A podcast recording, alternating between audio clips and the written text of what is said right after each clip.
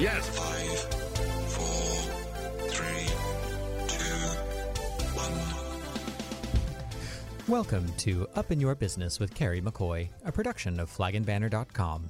Through storytelling and conversational interviews, this weekly radio show and podcast offers listeners an insider's view into starting and running a business, the ups and downs of risk taking, and the commonalities of successful people. Connect with Carrie through her candid, often funny, and always informative weekly blog. There, you'll read, learn, and may comment about her life as a 21st century wife, mother, daughter, and entrepreneur. And now it's time for Carrie to get all up in your business. Thank you, Sun Gray. Before we start, I want to let you know if you miss any part of today's show or want to hear it again or share it, there's a way, and Gray will tell you how. Listen to all UIYB past and present interviews by going to Up in Your Business with Carrie McCoy's YouTube channel, the Arkansas Democrat Gazette digital newspaper, flagandbanner.com's website, or subscribe to our podcast wherever you like to listen by searching Up in Your Business with Carrie McCoy.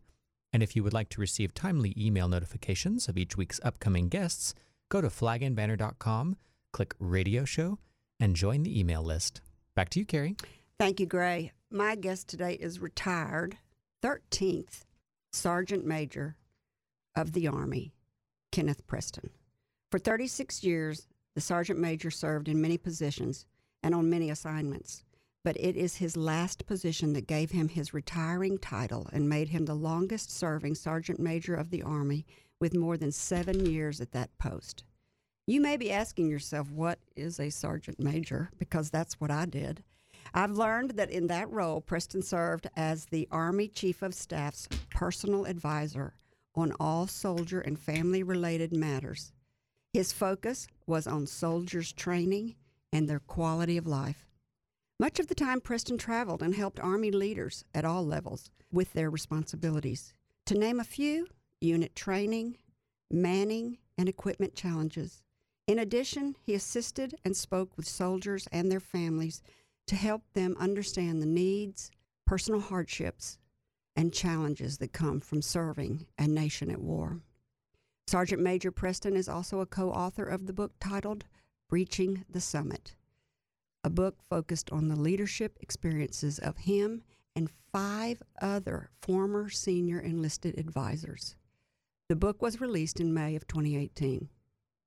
Joining us today is a past guest of UIYB, retired Lieutenant Colonel David Cooper, President of the Association of the United States Army, an educational and professional nonprofit that supports soldiers and families of past, present, and future, think ROTC, soldiers. It is a pleasure to meet and welcome to the table Sergeant Major of the Army, Kenneth Preston. Thanks, Carrie. Glad to be here. When I read in your bio, um, a nation at war, most people don't consider us that. Can you explain that? Sure. And, you know, if you look at uh, the time that I had the opportunity to serve as Sergeant Major of the Army, uh, January 2004, I was, um, I was prior to that the 5th Corps Sergeant Major in Iraq. So I was the senior Sergeant Major in Iraq uh, with the combined Joint Task Force 7 when General Pete Schoomaker, who was the Chief of Staff of the Army, uh, selected me to come back. And 15th of January 2004, I was sworn into that position. And then I stayed in that position until March of 2011. So those were some very tough times, you know, for our Army and for our nation. Um, with the amount of soldiers that we had deploying at that time, we had 150,000 soldiers in Iraq and uh, 30,000 plus in Afghanistan. So a lot of soldiers training and deploying, and of course, redeploying, coming back, resetting, and then getting ready for that next deployment. When I joined the Army, I enlisted in the Army right out of high school. Um, so I graduated from high school in May of 1975. Uh, the 30th of June, I shipped off the basic training, and, uh, and then continued to serve until you know March of um, 2011 is when I came out of the position, and then you know it was uh, you know just after my 36th anniversary of June of 2011 that I actually retired. So, do you call all of those years active duty? It was all active duty. I, when I think of active duty, I think of like at the front. We deployed to Kuwait in um, October, November of 2002. uh, to begin preparations for a possible invasion. Of course, March of 2003, 19 March, we, we launched the invasion. And then I was the senior sergeant major there all the way through the end of 2003. Um, so when you did enlist on June 30th, 1975, what were you thinking? He's, Um, he's you know, smiling. This is radio. He's smiling. Yeah, this is Yes. this is a good story. This Yeah. is a oh, story. good. so so th- this goes back to you know why why did I join the army and um, you know so I was a senior in high school I was academic uh, kind of expected to go on and go to college. But uh, you know reality sets in. You know I knew that I wasn't going to get an academic scholarship. Um, I was a great baseball player. I mean my dreams were to you know play center field for the New York Yankees. Um, but but I knew I wasn't going to get an, an, an athletic scholarship to go to school. So, um, of course, my my girlfriend and I, we were dating at that time. Uh, both of us were seniors in high school, and um, so we talked about all the things that we wanted to do in life. And uh, so I made the decision in in February of 1975 to join the army. And my intent was to go in the army, spend my four years, get out, go to college, and become an architect. Uh, so I took the oath of enlistment in March of '75. So I was delayed entry. And like I said, graduated the uh, the end of May and uh, went in the army in June. And, and in between that, uh, got married. So as I went in as a, as a, as a married soldier, Busy dude. you still married to the same lady? still married. Yeah. So here it is now. You know, 44 years later, uh, three children, Eight Uh, grandchildren. eight grandchildren. Yeah, exactly right. Yeah, you read, my you read my bio.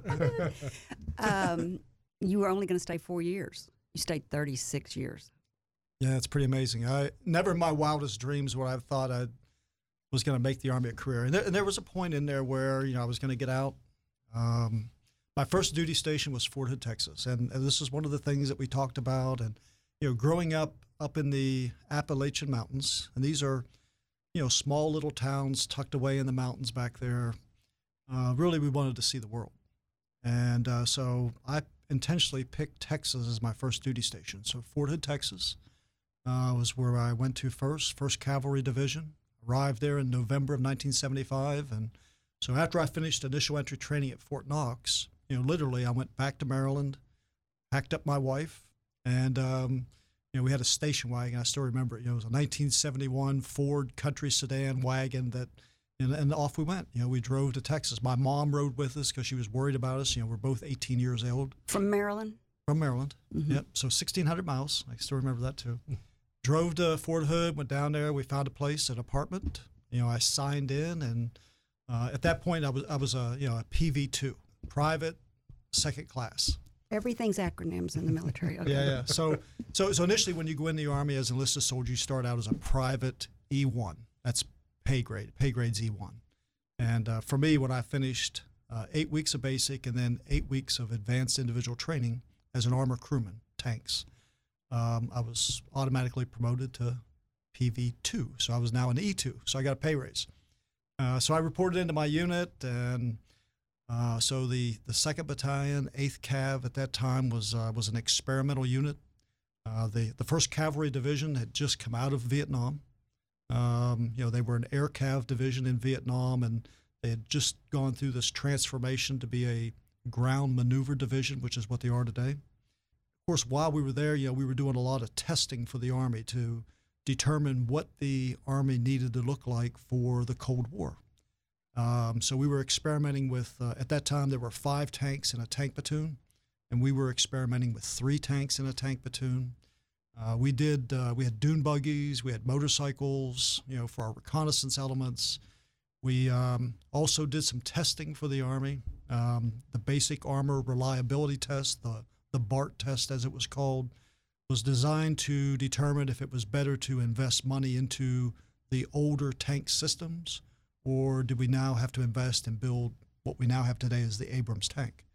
So um, yeah, so we had uh, you know the M48 A5 tanks, we had M60 A1s. Well, no wonder you stayed in. You had like a million toys you just listed. It was. I mean, my husband would go crazy with dune buggies and guns. It was, and uh, you know, as I tell everybody, I, because I was a scout for a while, and uh, you know, the army was paying me to ride dirt bikes. But this is 1975. You weren't deployed I think you said a minute ago, until 2003. So, what did you do for 20 years besides ride dune buggies and play with guns? So, so what the Army does is it's all about readiness, and it's it's training and it's growing leaders.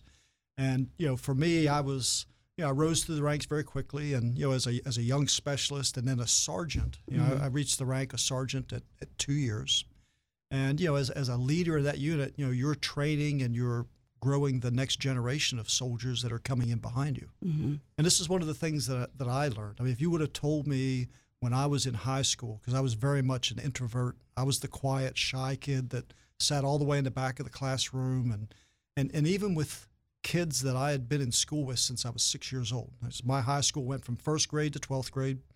Um, you know, when I was a senior in high school, we had, you know, 78 in our graduating class. There was there was only about 830 kids in the whole school. So so even though I was in school with kids of you know I'd known since I was six, I'd known my wife since she was six. Um, you know, I was afraid to stand up and you know speak publicly um, in the classroom. And and one of the things that the Army did for me was it, it gave me that confidence and. And it really comes down the confidence and um, you know the commitment to be able to do things, to be able to teach, to be able to take what I had learned as a young private, as a private first class, and as a specialist, and now take that knowledge and use it to grow that next generation of soldiers that were coming in behind me. Speaking of uh, learning, how do you teach a soldier to learn to harness his fears? It's um, the the best way to do that is repetition. And see, this gets into your question about you know what what, what was I doing for 20 years, and Mm-hmm. and you know just take like the the the BART test that we did. Okay, so we would spend about 30 days out in the field training. Okay, so you know with tanks, I mean you've got maneuver, you've got gunnery. Uh, so so you go through and you do the training on that on that equipment, and then you know you would come back in. We'd have about two weeks to to reset the equipment, and then we'd be gone again for another 45 days. So so when you live and work on a piece of equipment, you you know that piece of equipment like it's the like back of driving a car. Nobody has to tell me to step on the brake. Sure. And that's as an individual operator. Okay, so as an operator, but imagine now a tank is, is, is what I call is like a giant robot. And and you have four operators inside that vehicle and and all four of those people have to know what the other person's thinking and doing. I mean, the driver has to know when to keep a steady platform while the gunner is trying to engage and lay onto another target, while the tank commander is giving a fire command and directions for the loader, and at the same time firing, you know, a 50 caliber machine gun on top. So you have all these different things going on, and, and literally you have seconds um, to react. And you know, on the battlefield, you know, in, in tank on tank warfare, uh, if you're exposed and you're out in the open, you have about 10 seconds. And uh, so it takes a lot of training to become very, very competent and proficient, you know, with that piece of equipment. Some of the newer recruits that go in, do they get the kind of training you had? Absolutely. If I was a new recruit signing up today, how long would it take me to get trained? Well, you would start out, uh, and it'd be progressive. It's interesting. I had one of these.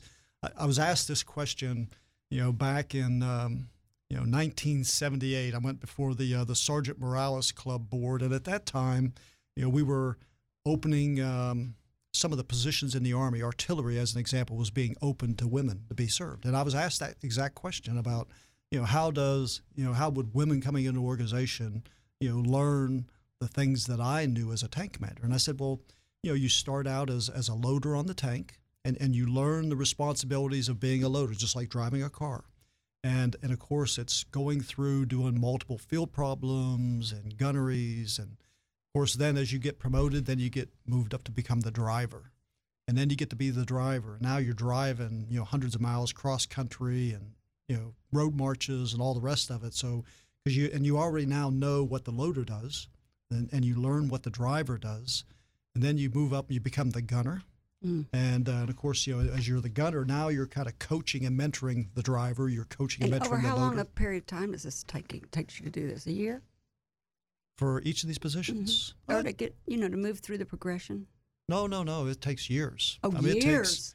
yeah. So for me to grow from, you know, and I, I was a fast mover. I mean, at the Mm-hmm. time, you know, 1975 in the Army. I mean, we were probably you know, manned at about maybe 60% strength at Fort Hood, Mm-hmm. you know, maybe a little bit above that. But so there was lots of opportunities to get promoted. I mean, there was always vacancies, and and I was always in you know a, a position that was more senior to me. So I had the opportunity to step up as a young specialist and and be a, the gunner on a on a tank. And usually the gunner, you know, the lowest rank would be like a sergeant. But, I- but I was a gunner on the battalion commander's tank as a specialist. And uh, so, you know, when you're doing lots of things and you're very, very active, I mean, you learn through experience. So it's it's kind of person each person how fast they learn. We've got a lot to talk about. Let's take a quick break. We've got to get to a bunch of stuff. When we come back, we'll continue our conversation with retired Sergeant Major Kenneth Preston. We'll ask about his tour of Iraq, his duties as the longest running Sergeant Major of the Army. We've got a lot to talk about. We'll be back after the break. You're listening to Up in Your Business with Carrie McCoy, a production of flagandbanner.com. Over 40 years ago, with only $400, Carrie founded Arkansas Flag and Banner. During the last four decades, the business has grown and changed. Over this time, Carrie's business and leadership knowledge grew. As early as 2004, she began sharing her knowledge in her weekly blog. In 2009, she founded the nonprofit Friends of Dreamland Ballroom. And in 2014, Brave Magazine, a biannual publication. Today, she has branched out into this very radio show, YouTube channel, and podcasts. Each week, you'll hear candid conversations between her and her guests about real world experiences on a variety of businesses and topics that we hope you'll find interesting, inspiring, and educational. Stay up to date by going to flagandbanner.com and joining our email list. You'll receive our popular Water Cooler Weekly email that notifies you of upcoming guests, sales at flagandbanner.com, access to Brave magazine articles, and Carrie's current blog post.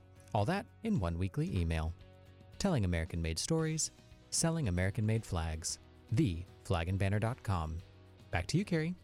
You're listening to Up in Your Business with me, Carrie McCoy. I'm speaking today with the 13th and retired Sergeant Major of the Army, Kenneth Preston, and co author of the five star book, Breaching the Summit. Before the break, we talked about military life, how he got into it, why you should join, how you get trained, what great opportunities it is for everybody. Um, in the 36 years in service with the many commanders and the chiefs that you've had, I've always wanted to ask somebody this question. I've never asked anybody this. You can't agree with every commander in chief that gets voted in. I've always wondered how service personnel handle the politics of America when the people vote and it could possibly change the course of your life and your safety. Tell us how you handle these changes, especially when you may not agree with them. Well, I say that um, you know, for all of us in the military, we're you know apolitical. We're down the middle of the road, and and regardless of what administration comes in, we're loyal to the president. And um, you know, when when we take uh, the oath of enlistment, uh, we take an oath not to the president or administration. We take it to the Constitution. And um, so, you know, our oath is to uphold and defend the Constitution of the United States of America. And that, that's one of the things I think that, that sets us as Americans and particularly our American military apart from any other country around the world. And, and that's what we believe in is that Constitution. In your bio, you had two full paragraphs of enlisted leadership positions and assignment from Cavalry Scout and Tank Commander, which we just talked about, to your final position as Sergeant Major of the Army.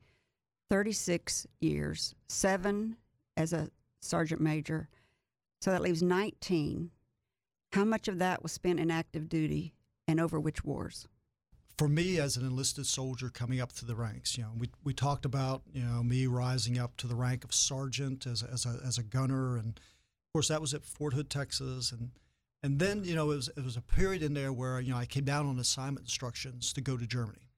Mm-hmm. And at that point, you know, we, my wife and I had started a family. We had two children. And I had to, I had to make a decision. You know, I had about 14 months left remaining on my four year obligation and I could go to Germany and, and do my 14 months and then get out, allow Karen and the kids to go back and live with her mom and dad until I got there.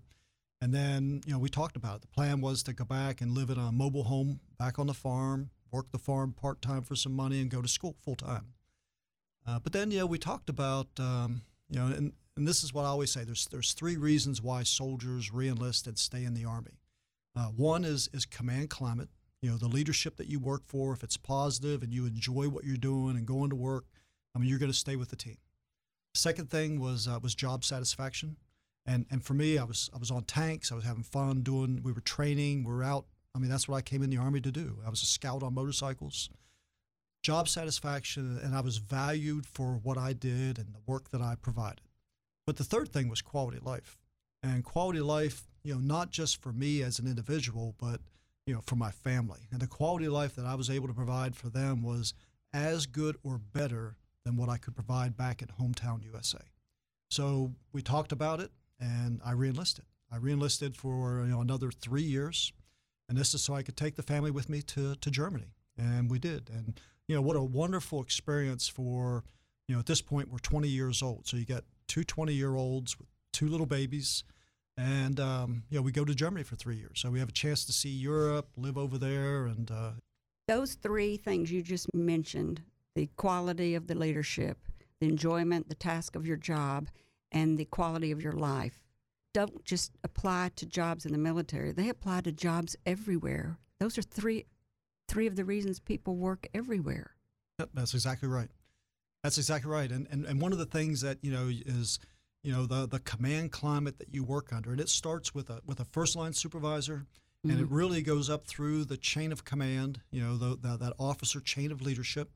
Uh, and I and I say it goes up as high as the the the, the first uh, general officer in the chain of command, which is usually a, a division commander, Mm-hmm. and then also your NCO support chain. So Mhm. the you know, those first line NCOs that you work for, and you know that positive environment that you work in is what sets the stage for you to continue to serve. And nobody wants to follow a negative leader. I mean, positivity is the reason people are leaders.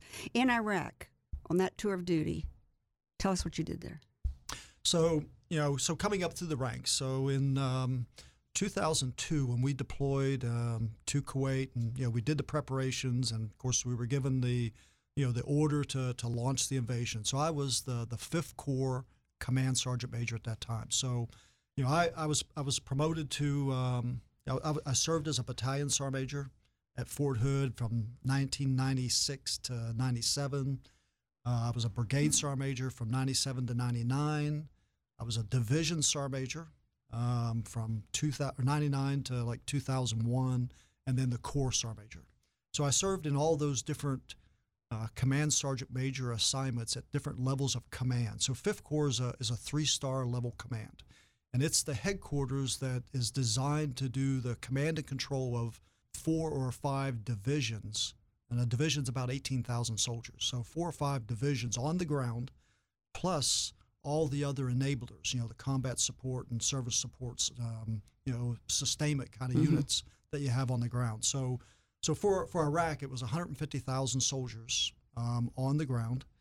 So I was the senior sergeant major. So every day, you know, in Iraq, my my role was really to go out and spent time at the brigade level. So it was the brigade combat teams. Uh, it was the sustainment brigades. Each day I went to a different brigade, and I would spend the entire day going through each of those battalions within that brigade, uh, ensuring they were doing all the right things. And you know, because I knew what the the plans were, um, the commander's intent at the at the corps level, and then really I was able to get down at the brigade level to ensure you know those orders, the guidance, and everything, how it was being interpreted. So you Um, met with the leaders to make sure the leaders were doing it right, interpreting it right, following procedure, and that everybody was being safe. Sure, and, and not just the leaders. It was a chance to go down to the lowest level. You know, it was the, the private that was down in, you know, the second platoon of Bravo Company. I know that had to be rewarding. It was. It was wonderful. It was. Uh, it was a wonderful opportunity to get out and, and see soldiers on the ground and and to be able to understand. This really gets at what I did also as the sergeant major of the army. It was, you know, decisions that were made in that headquarters.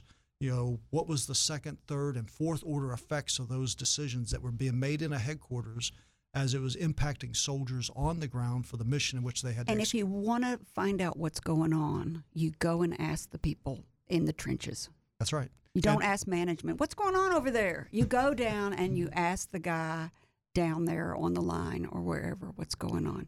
So I think everybody needs to know this because even my staff doesn't always remember this. Soldiers are only Army personnel. A lot of people think soldiers means service men of all kinds. I have made that mistake before, and I think that's an interesting little tidbit that I think my listeners would like to know. Soldiers are only Army. Yep. Your medals are long, and I would like to name a few and have you tell us how you got them. so I can't name them all because it really is two paragraphs. Distinguished Service Medal, the Legion of Merit with oak leaf clusters. You got a Bronze Star Medal. What was that for? Uh, Bronze Star Medal was for Iraq, so that was uh, you know for you know meritorious service in a combat uh, zone. You got lots of meritorious service medals. You got a Kosovo campaign medal. Yeah, I spent uh, when I was the division sergeant major for the First Armored Division, which at that time was based in Germany. Uh, we spent from 2000 to 2001 in Kosovo. We were there for a year, so we did the what was called the the two Alpha, two Bravo rotation in Kosovo. You got lots of global war on terrorism medals. Kuwaiti Liberation Medal.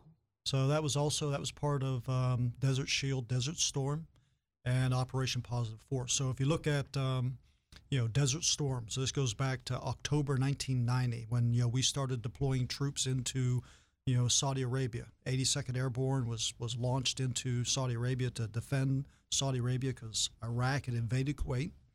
And then, uh, of course, uh, February of 91, Desert Storm drove the Iraqi army out of Kuwait back into Iraq. And then I was with the, uh, the 11th Cavalry Regiment, which was one of the two cavalry regiments that patrolled the east west German border, Czechoslovakian border in Germany.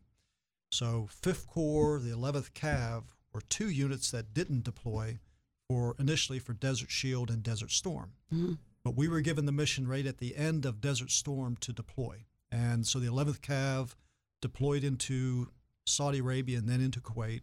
And we became the security force while everybody pulled out of Iraq to reestablish the border between Iraq and Kuwait and then to put out all the oil well fires.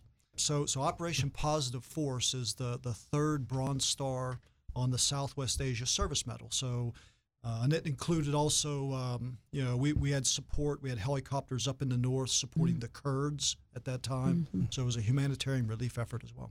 I think you may have already talked about this. How did the sergeant major position come about and why is it important? On the Wikipedia page, it says about you, and I quote As sergeant major of the Army, Preston served as the Army Chief of Staff's personal advisor on all soldier and family related matters, particularly areas affecting soldier training and quality of life.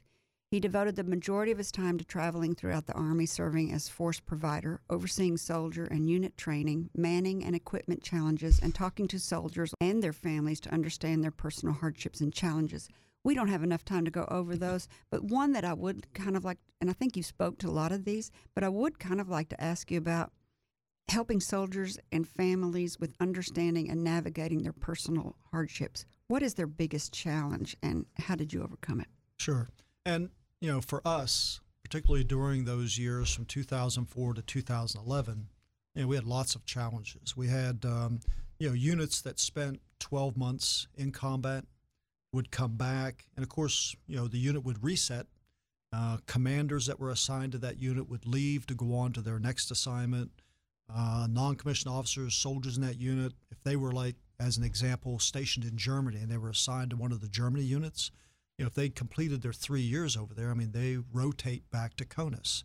And in many cases, they would go to a unit that was getting ready to redeploy.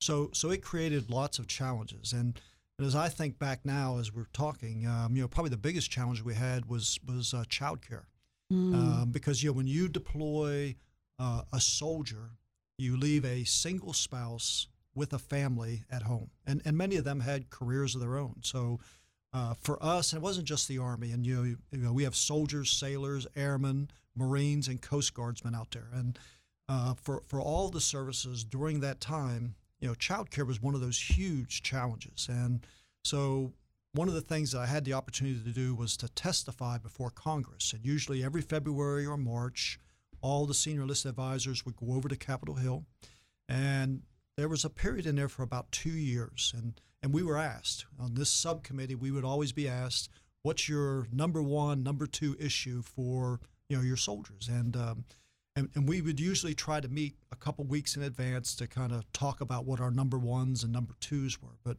where we could come together and say, "This is our number one," united across all the services. And for two years, it was childcare, and and Congress was very very good at supporting our military. And you know, we had I know just in the Army there were you know 70 you know child development centers that were built across the army. That's how you. That's how you overcame it. Was build child development centers for the army. Well, that was one of those challenges that that soldiers and families were facing at that time. And you know, what's what's the things that you can do to take some of that stress off the force? Help with the child care. Child care was a big one. This, Absolutely. uh, this is a great place to take a break. When we come back, we'll continue our conversation with retired Sergeant Major Kenneth Preston. We'll ask what leadership means to him and about the book he co authored, Breaching the Summit.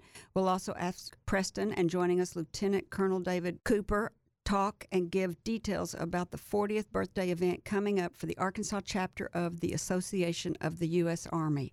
We'll be back after the break. FlagandBanner.com is proud to sponsor Up in Your Business with Carrie McCoy. Housed in a 100 year old building in downtown Little Rock, Arkansas, we offer an old school variety shopping experience with free front door parking, friendly experts, and department store variety. Come in and check out our new fall and winter decor.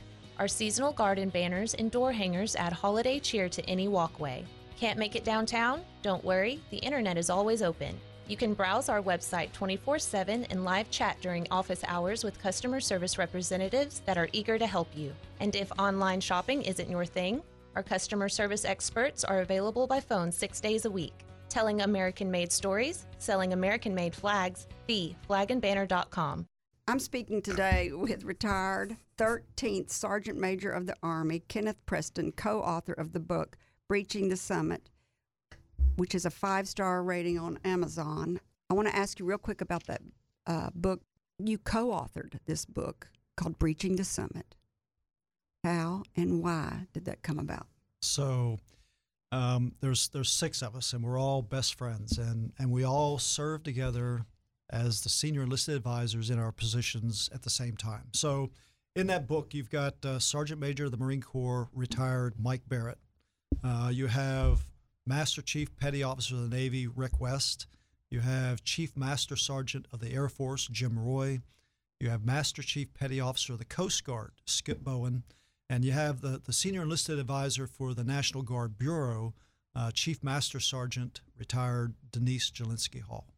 And so all six of us, you know, we're best friends. And, you know, so we kind of came together and Were you in uh, the Pentagon together? we are. We're all we're all in the Pentagon together. You know, Mike kind of came in at the tail end of my my term, uh, but yeah, we were all together. So after after the army, after we retired, uh, we had a chance to come together and form uh, a little group, a, a consulting group called Summit Six. And uh, so we would come together periodically and try to do some consulting kind of things. And but but one of the things Who that- did you consult? Businesses or uh, military advisors. military advisors? Yeah, Okay, so we, we serve as military advisors, and so so one of them said, you know, we were just sitting around, probably drinking a, an adult beverage, but we were probably Mm-hmm. sitting around one evening, and someone said, you know, we ought to write a book because we were telling war stories, and you know, all this, you know, wisdom that we had gained throughout our military careers.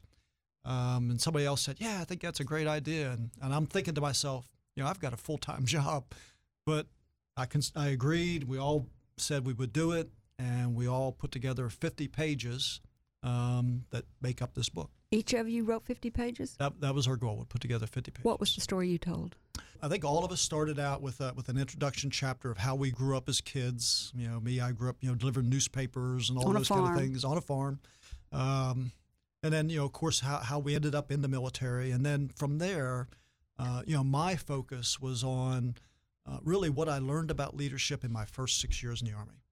Because what I learned in those first six years, my, my, my time at Fort Hood and, and those three years I spent in Germany, really set the foundation for my success for the rest of my Army career. What did you learn? Well, I learned really the fundamentals about um, you know taking someone, and you know the Army is and like all of our services. I mean, you bring people in from diverse diversity, you know, diverse corners of the country, you know, and um, and and you bring them in and you mold them into a team. And it was uh, you know it was one of the most inspirational things that uh, you know you you learn very quickly that you know leading by example is one of those things that has the most immediate impact on you know people who are coming in from you know I've got you know soldiers that that come in from Puerto Rico or soldiers that come in from from Guam Hawaii from you know Huntsville Alabama to you know Maine you know you got people coming in from all across the country all different backgrounds and beliefs but when you lead by example is one of those things that I found, and and of course I became a teacher. You know, I wanted to be a teacher, and and all the things that I learned as a young soldier coming through the ranks, I wanted to teach them to be as good or better than what I was. Leading by example.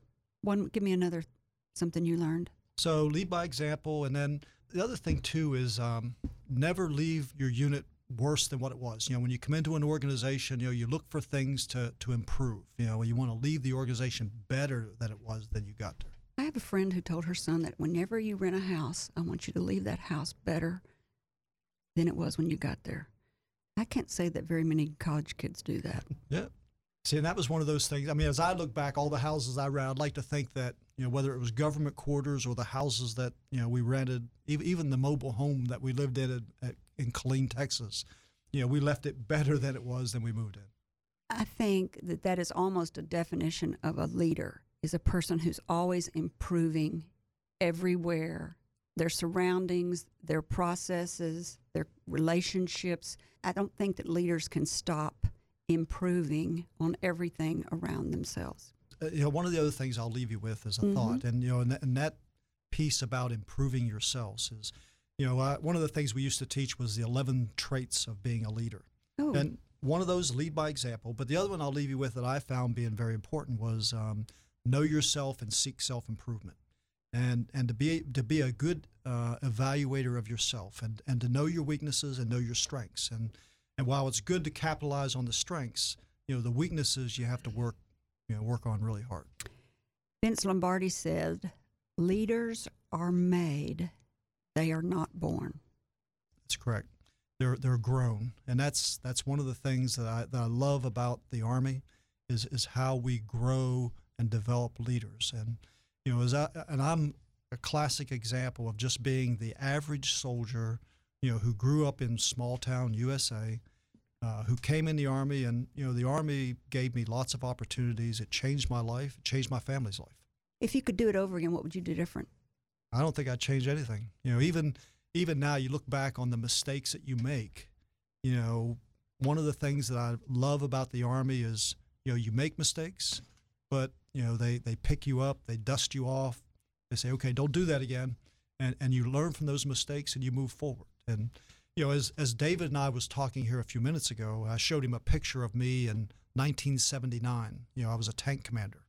So so where else in the world where of course a tank back then was probably only about three hundred fifty thousand dollars. You know, it's- Only.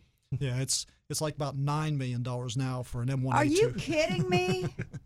But but I but had no idea. but to take a sergeant with four years of experience in the army and and to entrust them with not only that piece of equipment and and the value of that piece of equipment, but but also to the um, the training and the development of, of three soldiers. You know, our our nation's youth, and uh, you know it's just a wonderful opportunity. And as I look across the army, I mean, there's there's 150 different career fields, but but the professional development of soldiers in the army is exactly the same. So whether you're in tanks, you're in infantry, or you're a medic, um, or you're a logistician, a supply uh, person, I mean, it's you know the development there and how we grow soldiers in the army is all exactly the same. And uh, I think you said this a second ago. Learning how to manage failures is a part of uh, growth. And I think some people don't grow because they have this fear of failure that somehow devalues them, when actually it's your failures that you learn the most from, unfortunately. And uh, learning how to manage those is very important to a leader because they're going to happen. They happen to everybody who's trying anything. Sure. Uh, we got to take one more quick break. And um, when we come back, we're going to talk with Lieutenant Colonel David Cooper. We're going to talk and give details about the 40th birthday event coming up for the Arkansas chapter of the Association of the U.S. Army. We'll be back right after the break. Friends of Dreamland are proud to sponsor Up in Your Business with Carrie McCoy. Dreamland Ballroom, located on the third floor of the flagandbanner.com building in the historic Taborian Hall, is a nonprofit dedicated to bringing back the music, the history, and the party of the Dreamland Ballroom. Our annual fundraiser, Dancing into Dreamland, will be a tournament of past champions to celebrate the 10th year. Mark Friday, November 15th at 7 p.m. on your calendar.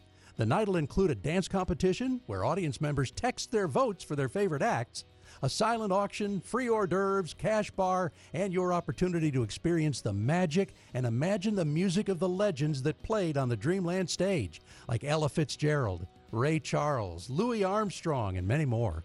Tickets available at dreamlandballroom.org for the 10th annual Dancing into Dreamland. Be a part of the history of Dreamland.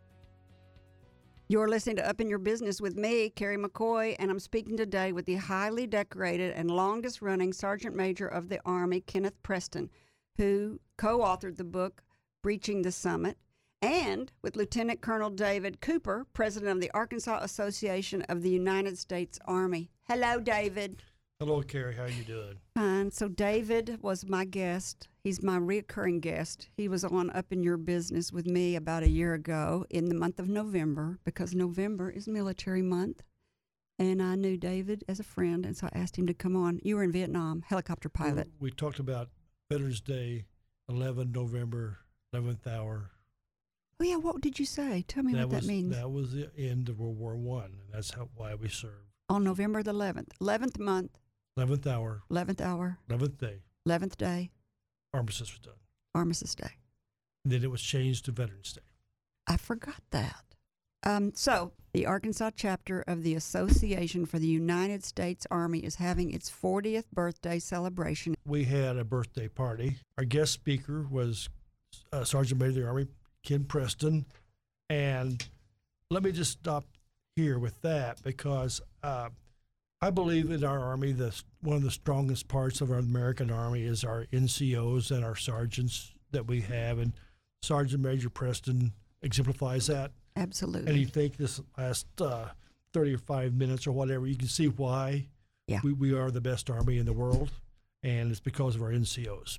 And uh, talking to soldiers, when you talk about their mentors, what they look up to, it's going to be the sergeant major, whether it's at the division or the sergeant major of the army, whatever their sergeant major is, that's their leader. And he was gracious enough to come to Arkansas and be our guest speaker at our birthday celebration.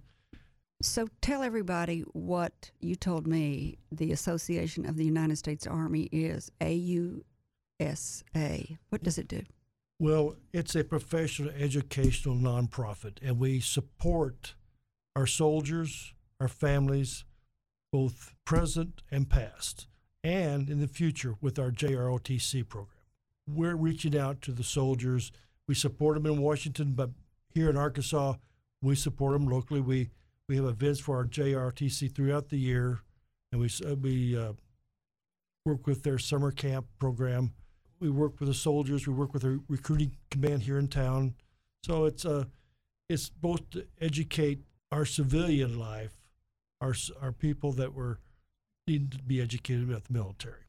So I went on the everything's in acronyms. I've said that a couple times in this interview, and before we went on, I'm like, gosh, I'm having to learn all these military acronyms to do the show today. So the AUSA, and it's a nonprofit educational and professional development association serving America's total army, our soldiers, army civilians, and their families, and our industry partners and supporters.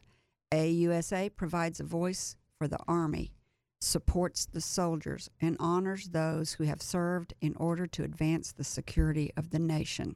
And then it had two highlighted mission statements as that are AUSA educates its members, the public, industry, and Congress, which you said you testi- Sure. you testified in front of Congress about the critical nature of land warfare and the Army's central role in national defense.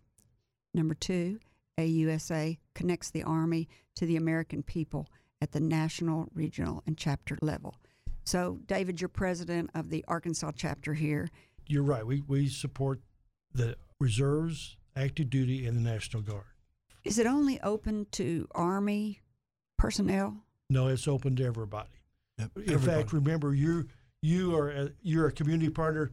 Flag Yes. and Banner's a community partner. Yes, I am. and you can be a civilian and you can be a military person. The the number thing is you just want you want to support the military, army military. If And you just want to support the Army military, you can be a part of this. yes, you can. And are you talking about financially, uh, uh, with your time? we, we have dues, which I want to say they're very reasonable. they are reasonable, Twenty dollars a For- for- year. very but- reasonable. Yeah.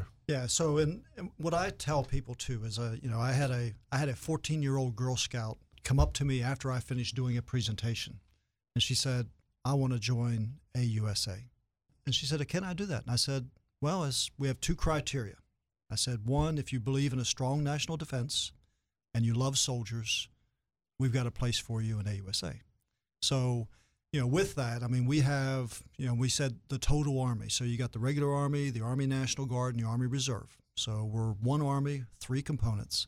We've got family members, we've got retired soldiers, we've got veterans, Army civilians is a big part of our Army. So, how do people come out this weekend? How do they find out about it? Well, uh, Is a website? we do have a website. We'll put a link at flagandbanner.com tomorrow. We'll put a link up. Can we have a Facebook page? Do you We- have a Facebook Yes, we do. Uh, and we can link you up that way. I'll put it on Flag and Banner. We'll put the Facebook page and we'll put the link to a registration form or just show yes, up. we- we- on that link, you'll be able to register registration form. Um, we're running out of time. I have enjoyed talking to y'all. Well, thank you for what you do. Oh, you're welcome. I have so enjoyed it. I've got a present for you. So, Sergeant Major Preston, Oh, a Maryland. nice. It's a desk put a Maryland set flag. with a Maryland flag. It's a desk set, U.S. Uh, Army, and a Maryland flag because you're from Maryland. And David, you already had those. I, I, think. did. You took care of it. Would you- But I still brought you something. It's a little token we sell at Arkansas Flag and Banner. It's just a little small paperweight that says, "With service before self, honor, courage, and loyalty, soldiers defend our way of life, protecting freedom for you and me." That's your little Thank you. That's very cool. Yeah. You're very welcome. Thanks again for joining me and my guest today. For those listeners who might have a great entrepreneurial story they'd like to share, send a brief bio and your contact info to me, Carrie, at flagandbanner.com, and someone will be in touch. And to all, thank you for spending time with us. We hope you've heard or learned something that's been inspiring or enlightening. And if you haven't, you hadn't been listening. And that it, whatever it is, will help you up your business, your independence, or your life. I'm Carrie McCoy, and I'll see you next time on Up in Your Business. Until then, be brave and keep it up. You've been listening to Up in Your Business with Carrie McCoy. For links to resources you heard discussed on today's show, go to flagandbanner.com, select Radio Show, and choose today's guest. All interviews are recorded and posted the following week. Subscribe to podcasts wherever you like to listen. Carrie's goal is simple to help you live the American dream.